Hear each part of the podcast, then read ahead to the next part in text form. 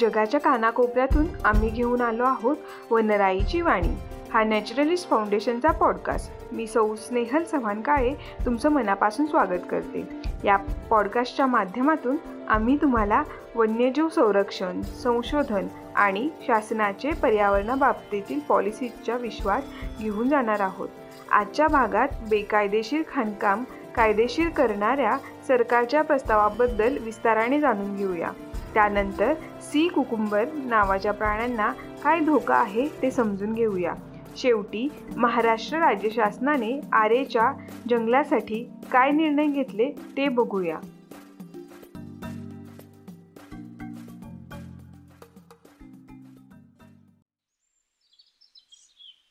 मागील भागांमध्ये आम्ही पर्यावरण संवेदनशील भागात सरकार अधिकाधिक कोळसा खाणी कशा प्रकारे सुरू करण्याचा प्रयत्न करत आहेत आणि कोळसा क्षेत्राचे खाजगीकरण कसे करीत आहे याबद्दल आम्ही बोललो. नुकत्याच झालेल्या एका बातमीत खाण मंत्रालयाने बेकायदा उत्खनन कायदेशीर करण्यासाठी खाण व खनिज विकास व नियमन अधिनियमात तथाकथित प्रस्तावित सुधारणांचा सारांश देणारी नोटीस पाठवली आहे. यामुळे बेकायदा खाणकामांची व्याख्या पूर्णपणे बदलेल. हा कायदा भारतातील खाणकामांवर नियंत्रण ठेवणारा मुख्य कायदा आहे. दुरुस्तीत खाण क्षेत्राच्या बाहेर काढलेल्या उतारास किंवा कंपनीतील ज्या अधिकाऱ्यांना मान्यता देण्यात आली आहे त्या भागातच खाणकाम करण्याच्या संदर्भात ही व्याख्या केली जाईल. यामध्ये कंपनी दिलेल्या क्षेत्रात किती खनिज कंपन्या काढू शकतात यावर कोणतेही बंधन असणार नाही. खाण योजना बदलल्याशिवाय कंपन्याही मोकळ्या आहेत. कंपन्यांना बेकायदेशीर मानले जाणार नाही. कंपन्या त्यांना पाहिजे ते करू शकतात जेणेकरून निस कोणत्याही मार्गाने पर्यावरणाचे नुकसान टाळता येऊ शकणार नाही. हा समस्येचा शेवट नाही. नागरिकांनी राज्ये केंद्रशासित प्रदेशांवर आणि इतर भागधारकांच्या अभिप्रायासाठी शासनाने दिलेला अवधी केवळ दहा दिवसांचा आहे. जो पूर्व विधानमंडळ सल्लामसलत धोरणाच्या विरुद्ध आहे. आणि जेव्हा ही बातमी ऐकतो तेव्हा खूप उशीर झालेला असतो. टिप्पण्या आणि सूचना सबमिट करण्याची अंतिम तारीख तीन सप्टेंबर दोन हजार वीस होती. खाण खनिज व लोकांचे माजी अध्यक्ष आर. श्रीधर यांनी खनिज इनहेरिटर राईट्स असोसिएशनने प्रसिद्धीस दिलेल्या निवेदनात म्हटले आहे की जेव्हा दहा दिवसात खाण क्षेत्रात होणाऱ्या दूरगामी बदलांना प्रतिसाद मिळाला तेव्हा सरकार सहकारी संघराज्य आणि पारदर्शकता यांची खिल्ली उडवीत आहे. खाणी खनिजे आणि लोक हे एकशे साठपेक्षा अधिक खाण प्रभावित समुदाय आणि समर्थन गटांची युती आहे. आणखी एक वाईट परिस्थिती म्हणजे मंत्रालयाने केवळ दुरुस्तीचा सारांशच जाहीर केला आहे वास्तविक मसुदा नाही. बेकायदा उत्खननाच्या व्याख्येत बदल हा मंत्रालयाने सुचवलेल्या अनेक सुधारणांपैकी एक असू शकतो. इतर दुरुस्तीमुळे खनिज ब्लॉक्सच्या लिलावास परवानगी देण्यात आली आहे जी कार्यान्वित होऊ शकली नाहीत. परंतु यापूर्वीच त्यांनी जागेचे परवानग्या प्रॉस्पेक्टिंग लायसन्स आणि मान्यता मंजूर केल्या आहेत. राज्य सरकारतर्फे राष्ट्रीय आणि बहुराष्ट्रीय कंपन्यांना त्यांच्या राज्यातले खनिज अन्वेषण करण्यासाठी दिले जाणारे परवानग्या म्हणजेच पुनर्रचना परवानग्या. अशा प्रकारे कल्पना करा की काही विशिष्ट कारणास्तव बंद असलेल्या खनिज ब्लॉक्सचा लिलाव केला जाईल. आणखी एक वाईट बाब म्हणजे दोन हजार पंधराच्या दुरुस्तीनंतर अजून किती खनिज ब्लॉक्स लिलावातून बसवले याची माहिती सरकारने अजिबात दिली नाही. आणखी एक दुरुस्ती म्हणजे अंशत एक्सप्लोर केलेले ब्लॉक्स किंवा अशा भागांचा भत्ता ज्या सरकारला स्वतः खनिज साठ्यांच्या संपूर्ण खंड आणि प्रसाराबद्दल माहिती नसते. यामुळे कमी किमतीत ब्लॉक्सच्या लिलावा होण्याचा धोका वाढू शकतो आणि त्यामुळे सरकारला इच्छित अशा अर्थव्यवस्थेच्या स्थिरतेवर परिणाम होतो. पी आर एस विधान संशोधन संस्थेचे कायदेविषयक व नागरी गुंतवणुकी प्रमुख चाक्षुराय म्हणतात विधानसभेच्या पूर्व तपासणीमुळे विधानसभेच्या आणि धोरणात्मक प्रस्तावांना अधिक बळकट करण्यात मदत होते. मार्किंग व्यायाम तपासण्यासाठी ते कमी करू नये. दोन हजार पंधरा कायदा दुरुस्तीने काही प्रमाणात कंपन्यांना बेकायदा खाणकाम केल्याबद्दल शिक्षा केली. दोन हजार सतराच्या एका प्रकरणात भारतीय सर्वोच्च न्यायालयाने पर्यावरण कायद्याच्या उल्लंघनात ओडिशामध्ये लोह खनिज आणि मॅंगनीज उत्खनन करणाऱ्या खाण कंपन्यांकडून सतरा हजार पाचशे शहात्तर कोटी वसूल करण्याचे आदेश दिले. पण दोन हजार पंधराच्या कायद्यामधील दुरुस्ती बदलण्यात सध्याचे सरकार का उत्सुक आहे? जर ही दुरुस्ती संमत झाली तर अशा वसुली रद्द होण्याची शक्यता आहे. या निकालामुळे कंपन्यांनी निदान काही नफा मिळवण्यासाठी जमिनीचा प्रत्येक इंचाचा नाश करण्याची खात्री करतील. जेव्हा संपूर्ण जग हरित आणि स्वच्छ ऊर्जा स्रोतांकडे वाटचाल करीत आहे तेव्हा ते नष्ट करण्याची सध्याचे सरकार अधिक निश्चित आहे. समजून घेण्याची गरज आहे की भविष्यात कोणतीही गुंतवणूक होणार नाही कारण कंपन्यांना रस नाही. संयुक्त राष्ट्र संघटनेचे सरचिटणीस अँटोनिया गुटेरेस यांनीही भारताने द्रुतगतीने कोळशापासून दूर जावे असे आवाहन केले आहे. तीस ऐवजी फक्त दहा दिवसांचा अवधी देऊन लोकसहभाग मर्यादित करण्यासाठी सरकार सर्वतोपरी प्रयत्न करीत आहे. यावरून असे दिसून येते की सरकारला पर्यावरणाबद्दल आणि स्थानिक समुदायाची फारच कमी काळजी कशी आहे हे आर्थिक उत्कर्षाऐवजी आर्थिक ओझे असू शकते. आमचे कोळशावरील अवलंबित्व सत्तर टक्के आहे. आणि भविष्यात जर कोळशाचा बाजार नसेल तर युरोपीय देश तातडीने कोळशावर आधारित संसाधनांकडे वळत असल्याने भारतीय अर्थव्यवस्थेला मोठ्या प्रमाणावर विरोध होईल. अशी वेळ आली आहे की सरकारने काहीतरी करण्याचे नाटक करण्याऐवजी कृती करण्यास सुरुवात केली पाहिजे. एके दिवशी हा दुतर्फी चेहरा सर्वांसमोर येईल. आणि त्यावेळेस खूप उशीर होईल. सी कुकुंबर या प्राण्याला काय धोका आहे हे आता आपण पाहणार आहोत. सी कुकुंबर हे प्राणी काकडीसारखे दिसतात आणि जगभरात समुद्रतळात आढळतात. पौष्टिक समजून आणि औषधी गुणांमुळे सी कुकुंबर्सची काढणी भरपूर प्रमाणात होत आहे ज्यामुळे त्यांची ग्रेट बॅरियर्स रीफमधून संख्या कमी होत आहे. त्यामुळे दोन हजार दोनमध्ये भारतातील पर्यावरण मंत्रालय म्हणजे एन्व्हायरमेंटल मिनिस्ट्री ऑफ इंडियाने सी कुकुंबर्सच्या काढणीवर बंदी आणली होती.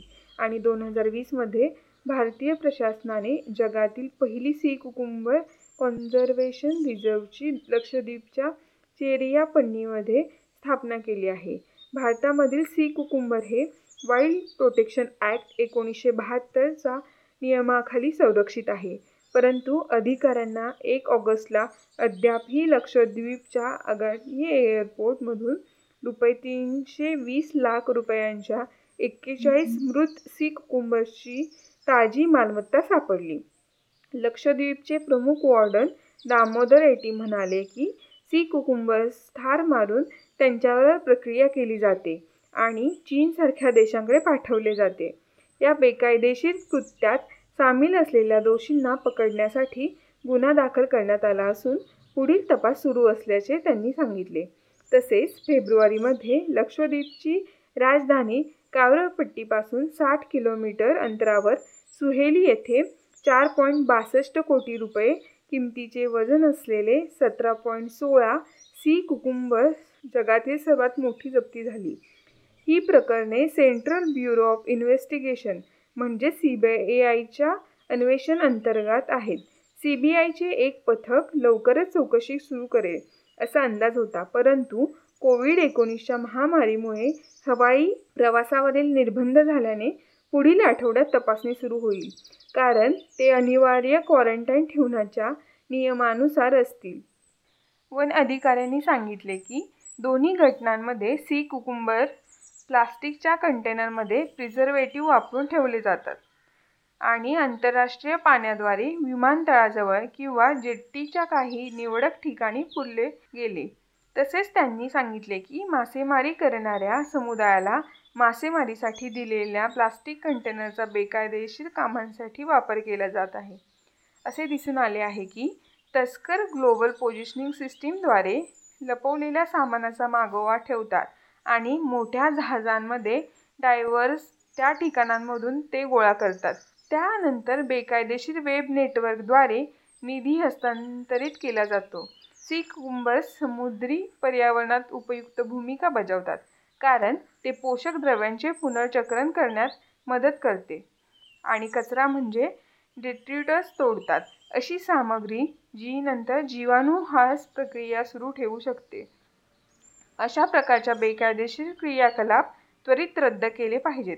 कारण ते आपल्या महासागराच्या पारिस्थितिक प्रणालीच्या मुख्य भागामध्ये अतिक्रमण करीत आहेत. महाराष्ट्र राज्य शासनाने आरेच्या जंगलासाठी काय निर्णय घेतले ते आता आपण बघणार आहोत. गेला एक वर्ष आरेचे जंगल सतत बातम्यांमधून आहे. रोज काहीतरी आपल्याला ऐकायला मिळतंच. आज पण एक नवीन बातमी आमच्याकडे आहे. महाराष्ट्र शासनाने मेट्रो तीन कारशेडसाठी ठरवलेल्या जागेवर फॉरेस्ट म्युझियम बनवण्याची योजना आखली आहे. मुख्यमंत्री उद्धव ठाकरेंनी अधिकाऱ्यांना मेट्रो कारशेडसाठी पहाडी गोरेगाव आणि कांजूरमार्ग सारख्या ठिकाणांचा विचार करायला सांगितला. अजूनही हे वैचारिक टप्प्यात असून एकदा औपचारिक निर्णय आला की सकार शेड तिथून पुनर्स्थित केले जाईल आणि म्युझियमचे बांधकाम सुरू होईल. बुधवारी ठाकरेंनी संजय गांधी राष्ट्रीय उद्यानच्या जवळ असलेल्या आरे कॉलनीच्या सहाशे एकर भागाला रिझर्व फॉरेस्ट किंवा संरक्षित जंगल असे घोषित केले. त्यांनी ट्विटमध्ये सांगितले आहे की इतके मोठे जंगल एका शहराच्या मर्यादित वाढताना जगातील प्रथम उदाहरण असेल. शिवसेनेचे कॅबिनेट मंत्री म्हणाले की आत्ताचा कारशेडचा प्लॉट संरक्षित नाही. त्याचे काम हळूहळू केले जाईल पण कुठेतरी सुरुवात झाली पाहिजे. प्लॉटचे सर्वेक्षण केले जाईल आणि मग औपचारिक प्रस्ताव मांडला जाईल. फॉरेस्ट म्युझियम आत्ता नियोजनाच्या स्थितीत आहे आणि ते पारंपरिक म्युझियम नसून वन विभागाच्या मदतीने ओरिएंटेशन सेंटर म्हणून अभिमुक्ता केंद्र तयार केले जाईल. तिथे मुंबई शहराच्या प्राणी व वनस्पतींवर माहिती आणि प्रदर्शने घडवता येतील. हे म्युझियम आजूबाजूच्या जंगलात मिसळून जाईल. त्याचबरोबर कार शेडच्या प्लॉटवर जिथे बांधकाम सुरू झाले आहे तिथेच म्युझियम बनवले जाईल. म्युझियमसाठी अशी जागा घेतली जाणार नाही जिथे झाडे होती किंवा आहेत. मुख्यमंत्र्यांच्या कार्यालयातून विधान आले आहे की आदिवासी समाजांच्या हक्कांचे संरक्षण केले जाईल आणि झोपडपट्टी पुनर्विकास त्वरित सुरू होईल.